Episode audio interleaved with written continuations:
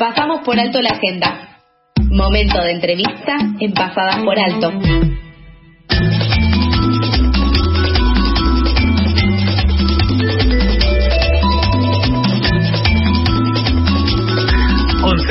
42 minutos. Eh, como bien escuchamos recién, pasamos por alto la agenda periodística y vamos a hablar con nuestro personaje de todos los viernes. En este caso, eh, estamos en comunicación con Fernando Duclos, más conocido como Periodistán. Él es periodista y viajero y hoy tiene casi 140.000 seguidores en Twitter y cerca de 30.000 en Instagram. Eh, ¿Qué tal, Fernando? ¿Cómo estás? Joaquín y Carlos, te saludamos aquí al aire de FM La Tribu. ¿Cómo andan? ¿Todo bien? Bien, muy bien. Eh, ¿Cómo te trata el frío?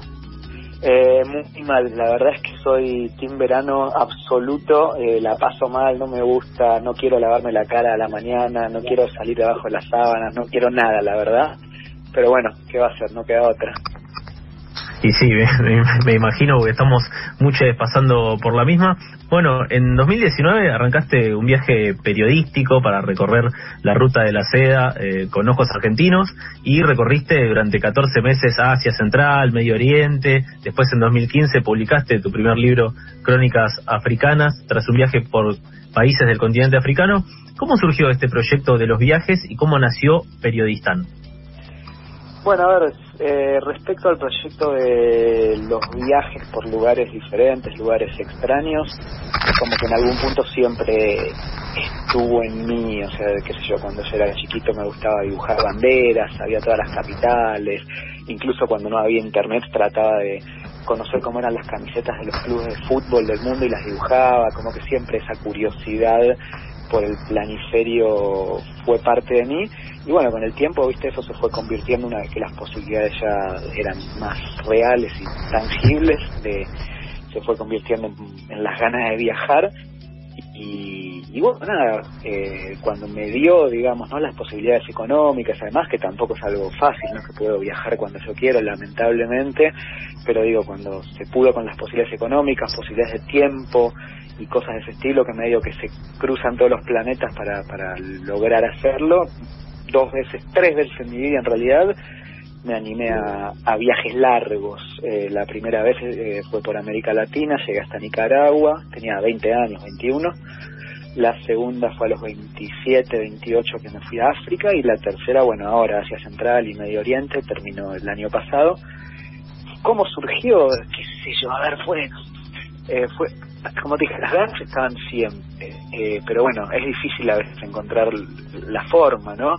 Y yo había vivido en Brasil mucho tiempo, en Río de Janeiro, un poco vivía allá también por mi aversión al frío, en Río de Janeiro nunca hace frío, y yo estaba trabajando en un, corresponsal de una agencia de noticias, hasta un día esa agencia de noticias cerró completamente y sucesivamente eh, yo me quedé sin trabajo, encima también me había cortado con mi novia, me pagaron una indemnización y bueno, yo hace rato que venía soñando con un otro viaje largo y de repente me encontré sin trabajo, con plata una indemnización y dije, bueno, es ahora o nunca.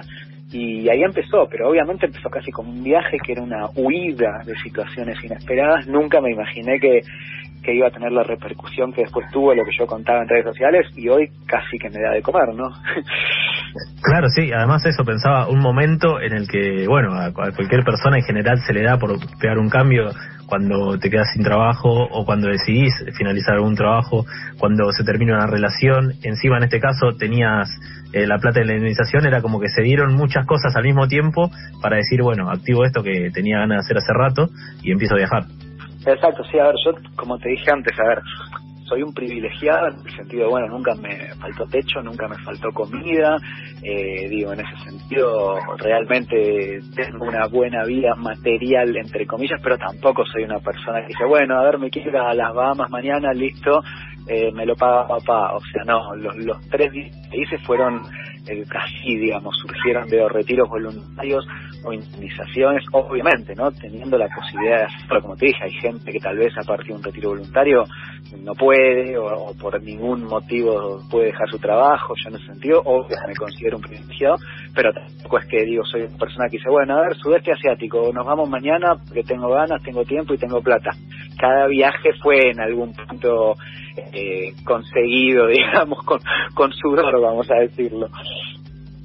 Claro, y ¿en qué momento sentís que, que bueno, o, tomaste la, la, decisión de empezar a meterle al mundo de las redes sociales? Porque vos en Twitter hacías hilos muy largos contando distintas historias de tus viajes. ¿En qué momento dijiste, bueno, le voy a meter a esto, voy a trabajar con esto porque está bueno y, me puede llegar a ir bien?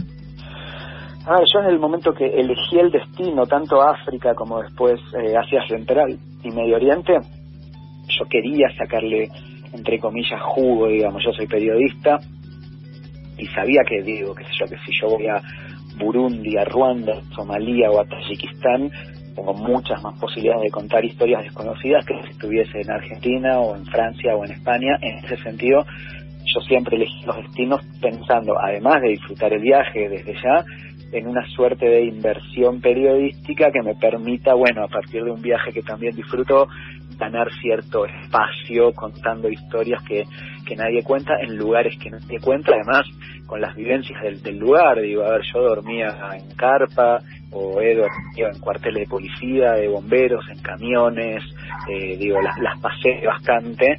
Y, y, en ese sentido, bueno, siempre yo trataba de ir contando historias. Lo había hecho ya con, con mi viaje por África en 2013, 2014, solamente que bueno, en ese momento las redes todavía no eran lo que son hoy, yo tenía menos conexión a internet, es decir, no tuvo tanta repercusión por más que tuvo.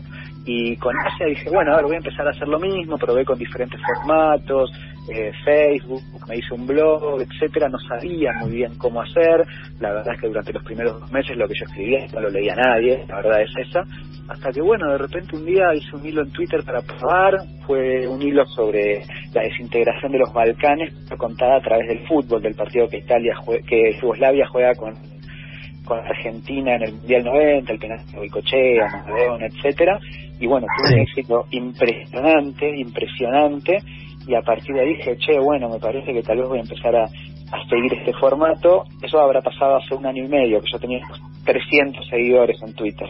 Y bueno, de 300 a, a 140 mil una vez que encontré un poco la, la forma que hacer, ir contando historias de lugares, etcétera Y bueno, como te dije antes, hoy ya casi que es lo que, lo que, lo que me da de comer. Claro, era cuestión de hablar de fútbol, básicamente. Sí, a ver, empezó fútbol y política, hoy con el tiempo, digo, fui escribiendo cualquier cosa, eso es lo lindo que yo de, mi página, entre comillas, que puede salir cualquier, realmente cualquier tema, siempre que, bueno, viste, habla de, de los lugares, de, la geografía, de la historia, de la cultura. He escrito sobre mil millones de cosas, creo que ya no me quedan países sobre los cuales escribí. Al principio escribía sobre países que solamente había estado en mi viaje, iba relatando el viaje mientras estaba allá, o sea, el hilo que yo escribía sobre Afganistán está escrito en Kabul, el hilo que escribía sobre Irán está escrito en Shiraz, pero bueno, después obviamente volví y, tuve que diversificarme un poco porque también eso tiene fecha de vencimiento, uno no puede escribir todo el día hilos de Afganistán desde Buenos Aires, entonces, bueno, empecé a hablar de otras cosas básicamente y, y me siguió yendo bien, entre comillas, en términos de seguidores y demás. No, yo tampoco considero que tener seguidores sea la realización periodística. Hay gente que hace cosas buenísimas y no lo sigue nadie, y hay gente que hace cosas pésimas y tiene 3 millones de seguidores, pero bueno, obviamente que, que, es, un mimo, que sirve, si vos sabés que más o menos estás haciendo las cosas bien, que te gustan, está bueno que a la gente le guste también. Bien, eh, quien está hablando es Fernando Duclos, más conocido como periodistán, Joaco. Hola, Fer, ¿cómo estás? Joaquín, te saluda. ¿Cómo andás? Eh, en ese sentido, te quería preguntar, o sea, vos en general las historias que contás solés enfocarlas como en, la cotidianidad, digamos, de los lugares, en las prácticas culturales, como que vas a lo pequeño y también al mismo tiempo como haces un análisis más eh, histórico, digamos, de, todo lo que estás contando. Y te quería preguntar cómo surge tu interés, digamos, en ponerle ese foco en la gente, en las acciones. A ver, eh, eh, mira, cuando yo estaba viajando por África, una vez quería nada, viste, yo tenía internet muy limitado, entonces cada vez que me conectaba realmente tenía que contar algo si quería darle bola a las redes sociales. Bueno, un día me conecto y tampoco tenía mucho para contar, porque tampoco es como la gente cree o, muchas páginas venden que en los viajes pasan cosas todo el tiempo. Hay días que, estás ahí, no haces nada, digamos. Eh, entonces quería contar algo y, y no tenía muy bien qué contar. Entonces dije, bueno, ya sé, voy a contar eh, cuál es el país de África que tiene más población y cuál es el que tiene menos. Entonces me puse a investigar, ponerle que Nigeria tenía, no sé, 120 millones de habitantes y Seychelles tenía 40.000, ponele. Dije, bueno, listo, buenísimo, buenísimo el dato, lo voy a escribir, etcétera Y cuando lo estaba escribiendo, pensé, la verdad, esto no le interesa a nadie. Me interesa a mí porque soy un nerd, me gustan estos datos tontos que no sirven mucho, pero la verdad es que no es un post de interés que le llega a la gente. Y ahí dije, bueno, a ver cómo hago para, para pensar un gancho que a alguien le, le pueda interesar leer esto. Y ahí se me ocurrió buscar cuántos habitantes, ponerle Barracas o, Parque Patricios, que es mi barrio, y vi que tenía, no sé, como que tenía 80.000. Entonces puse algo así como el país más chiquito de África, de Seychelles, tiene menos habitantes que Barracas. Entonces muchísima gente empezó a comentar en un post que en principio estaba destinado a nada misma, empezó a comentar como, uy, mi barrio, no lo puedo creer, qué loco, mi barrio tiene más gente que un país, etcétera, etcétera, etcétera, haciendo bromas, caballito, Parque Patricio, no sé qué. Bueno, a lo cual ya ahí me di cuenta un poco que para que todos estos datos lleguen a la gente de alguna forma les tenés que poner algún tipo de sustento que se relacione con propias vidas o que les toque alguna fibra o que se conviertan en anécdota. Yo ahora te cuento sobre la guerra del Congo y te digo, mira, luchó, y te digo 20 siglas diferentes de facciones que lucharon entre ellas, y a quién apoyó Uganda, y a quién apoyó Zimbabue, y a quién apoyó Namibia, vos me vas a decir, bueno, qué interesante, y a tres minutos te olvidaste de las facciones que lucharon, del que M23 luchaba contra RF, no tiene ningún sentido. En cambio, si yo te digo que durante la guerra del Congo, eh, los perros empezaron a ser peligrosos porque había tantos cadáveres en la calle que desarrollaron un respeto por la carne humana. Listo, es un dato que vos ya, digamos, te marca tanto que te lo acordás, después se lo contás a alguien. Entonces, bueno, encontré, traté de buscar la forma de contar grandes historias, porque son grandes procesos, pero buscando esa micro anécdota, esa micro historia, esa cosita que en algún punto le llegue a los lectores y así pueda conocer un poco más o ver sobre procesos que de otra forma, si fueran contados diferentes, a los dos minutos te los olvidas. Claro, que, que sabe un poco de la lógica tal vez de, de, una clase académica y, y, también que te sirva el dato para tirar en un asado, ¿no? Porque digo, uno cuando quiere, cuando va aprendiendo cosas, en parte, lo aprende para eso, para poder, poder contarle a sus amigos, amigas y, y decirle, che, no sabes lo que pasó. Y tirás el dato ahí que te tiró Periodistán. Bueno, yo cuando escribo hilos siempre pienso en el potencial lector y yo siento como que triunfé, entre comillas, cuando la gente me, me escribe eso, uh, contesto a mi novia, eh, se la leí a mi papá, la conté con amigos, no sé qué, en algún punto está bueno porque se lo apropian, ¿no? Y, y, y, las historias son democráticas en algún punto, o sea, yo la cuento de una forma, otra persona la cuenta de otra, va cambiando y para mí eso, ¿no? Que, que la historia que yo cuento se transforme en anécdota que otra persona cuenta, me parece que está buenísimo y siempre pienso en un potencial público lector eh, así, ¿no? Digo, esta historia es pasible de ser contada en un asado o es pasible ser contada cuando alguien se quiere levantar a otra persona en un barcito tomando una cerveza? Parece que sí. Bueno, listo, dale, entonces les digo. Claro. Y ahora estás conduciendo un programa en la tele, en IP eh, profesional, IP global, que eh, es un cambio radical en, tu forma de ejercer el periodismo, digamos. ¿Cómo sentiste ese cambio? Eh, ¿Y cómo sentís también que vas a evolucionar vos como, como periodista, si pensás en el futuro de Periodistán?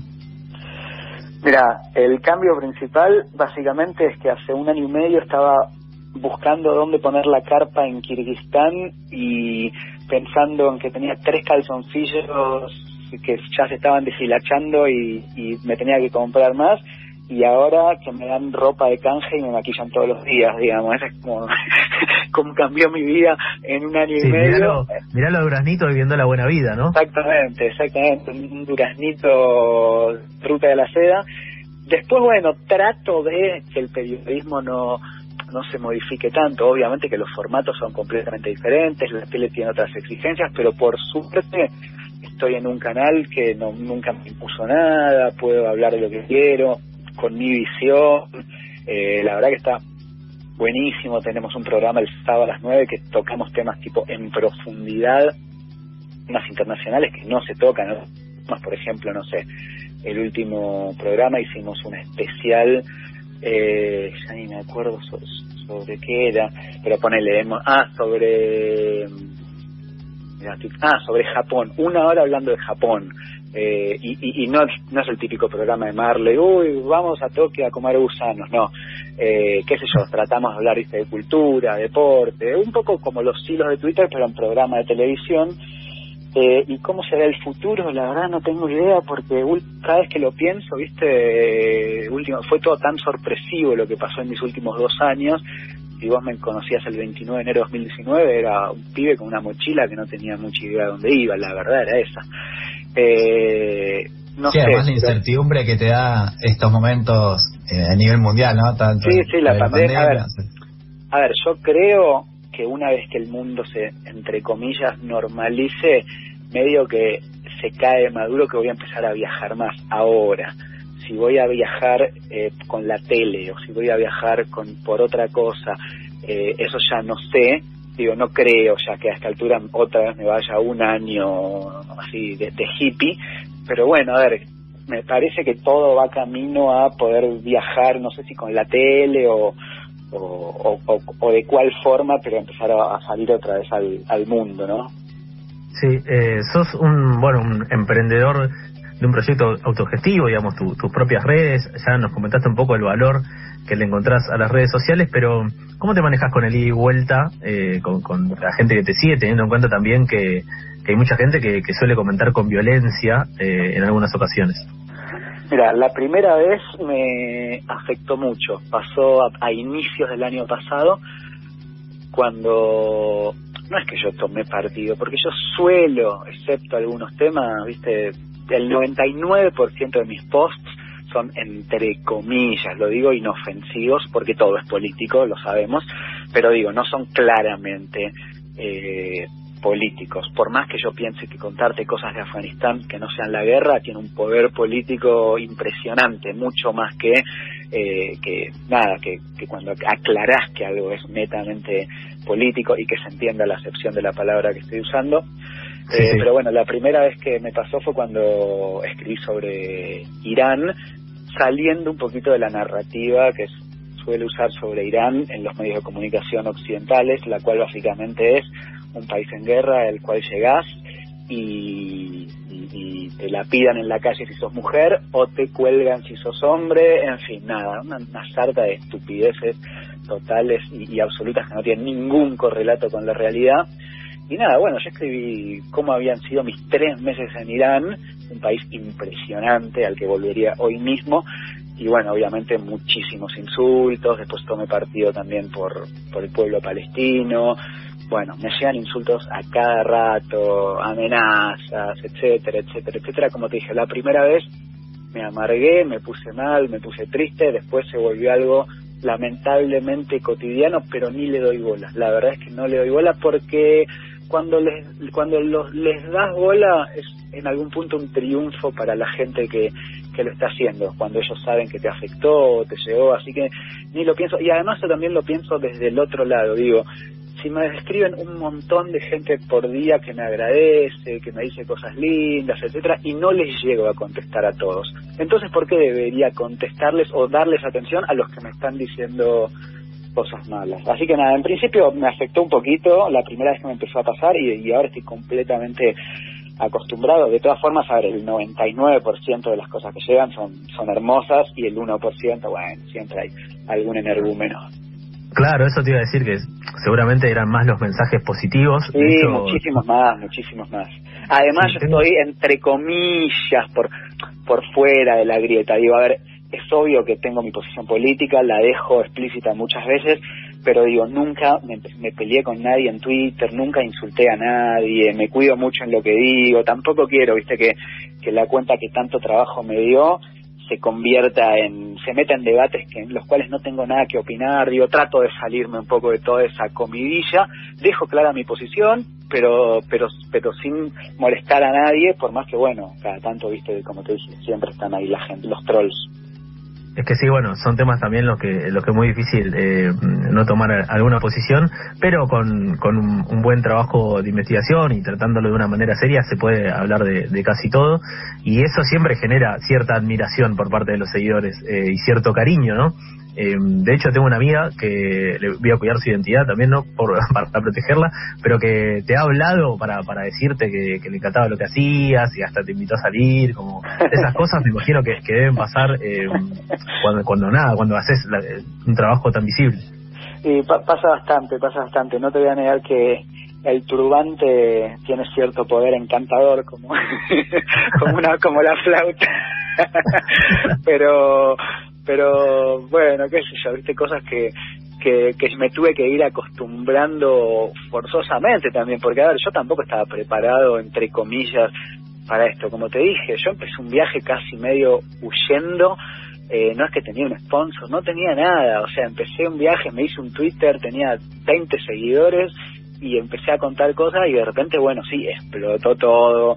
Eh, ahora a veces me reconocen en la calle, la televisión, la radio, los libros, las entrevistas y, me fui haciendo un poco eh, eh, en, el camino, ¿no? Y de repente sí, obviamente empiezan a pasar este tipo de cosas al, que antes no me pasaban.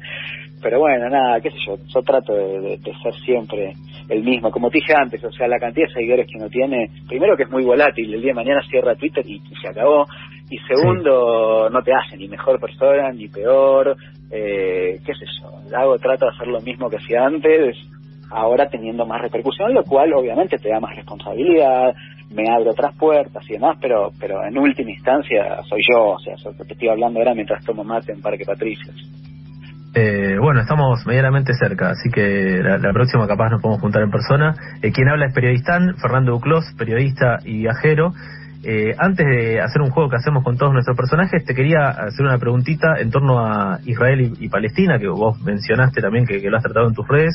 ¿Qué opinás, como periodista, del tratamiento mediático que se le da a ese conflicto, bueno, principalmente eh, en, la tele, donde, donde tal vez se, lo trata un poco más? Mira, de, de esta prefiero no opinar para no hacer... Eh, periodismo de periodista, te puedo hablar del tratamiento mediático que le di yo cuando me tocó y me dejó muy conforme porque traté de ser más allá de la posición que yo tengo, muy ecuánime, de dar voz a ambos bandos. Yo cuando hice mi programa IP Global sobre Israel y Palestina, me tomé el trabajo de pedirle a mi producción que por favor invite a una persona con la cual yo estoy en las antípodas de pensamiento, pero quería que tenga espacio, quería charlar quería escucharla porque creo que, el, que el periodismo no es regocijarse en, lo que uno piensa ni escuchar solamente a los que les dicen lo que, lo que, nos dicen los que queremos.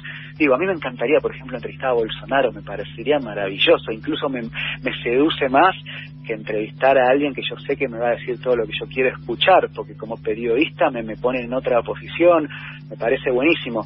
Y lamentablemente creo que el periodismo hoy, en eso no existe. Son gente entrevistando gente que les va a decir lo que ellos quieren y cuando no les dicen lo que ellos quieren, es pelea. O sea, no existe el, la escucha con respeto, la discusión. Creo que, bueno, que, que, ese es el estado del periodismo argentino en general. Yo la verdad es que trato de, cambiarlo desde mi humildísima posición y creo que, que lo hago más o menos bien. Yo estoy conforme conmigo desde el punto de vista ético, moral, eh, etcétera. Pero bueno, nada, eso es lo que pienso en general. Sobre lo otro, creo igual que está claro, pero bueno, prefiero no opinar. Está bien, está bien. Muchas gracias por, por dar tu parecer. Ahora sí, eh, vamos a jugar un juego que eh, no se hizo muchas veces en la radiofonía argentina, así que tal vez te, sorprendemos. Es un ping-pong de preguntas y respuestas. Un par de preguntas que mi compañero Joaquín Bousoño te va a hacer y vos tenés que responder lo primero que se te venga a la cabeza. Bueno, a ver, dale. Hola, Fer, ¿cómo va? Bueno, empezamos.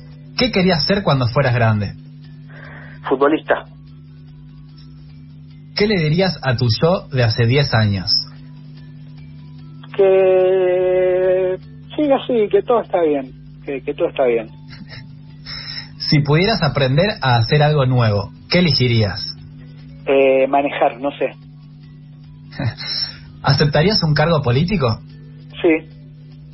¿Cuál? Presidente. bien, bien, apuntando alto. canciller, ¿no? Ya que estamos, digo.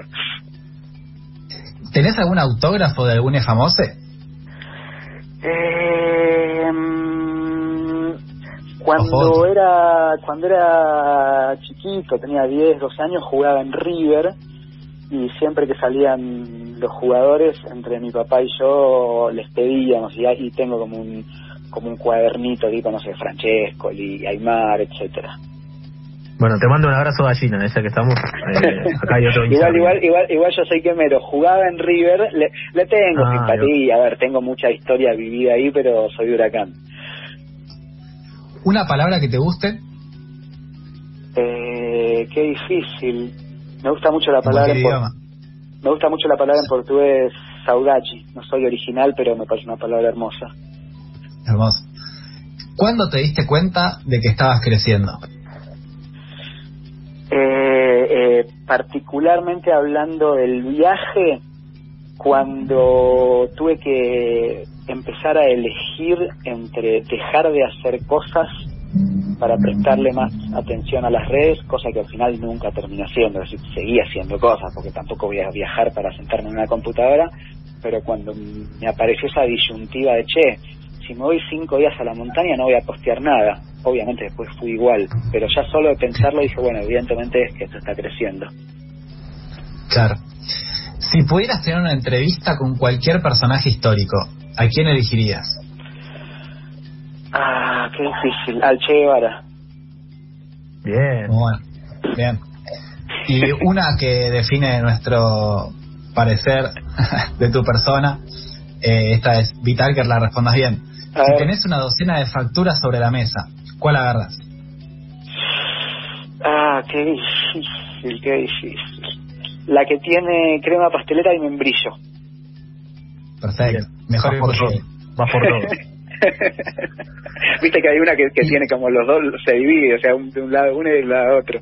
Sí, sí, sí. Bueno, y por último, ¿una anécdota con la tribu? ¿Tenés? Eh, he ido varias veces, he ido varias veces porque yo cursaba en sociales en la UBA, soy muy amigo de Santiago Can y sé que es un asiduo ahí absoluto. He ido a ver algunos eventos, algún que otro ciclo de cine, eh, conozco mucha gente que, que está ahí, digamos, éramos compañeros casi ideológicos y, y de ambiente, porque viste que al final medio que todos nos terminamos conociendo, pero no, digo, mi anécdota no, no pasa ahí, alguna fiesta también, pero no, no tengo una super mega anécdota más que varios momentos compartidos. Bueno, Fernando, eh, muchas gracias por haberte tomado estos minutos para charlar con nosotros, por ser nuestro personaje de los viernes. Eh, si no eh, lo conocen o lo conocieron en esta entrevista, pueden seguirlo en sus redes sociales, lo encuentran como periodistán y bueno, estaremos en comunicación por, por cualquier nuevo viaje que surja. nunca se sabe. Ojalá, ojalá, inshallah, como, se, como dicen los árabes. Así que les, les mando un abrazo grande. Pasaba Fernando Duclos, conocido como periodistán que fue nuestro personaje de los viernes. Pasadas por alto. Si se te vuela la peluca, nosotros la agarramos. Una brisa noticiosa que te despeina al mediodía.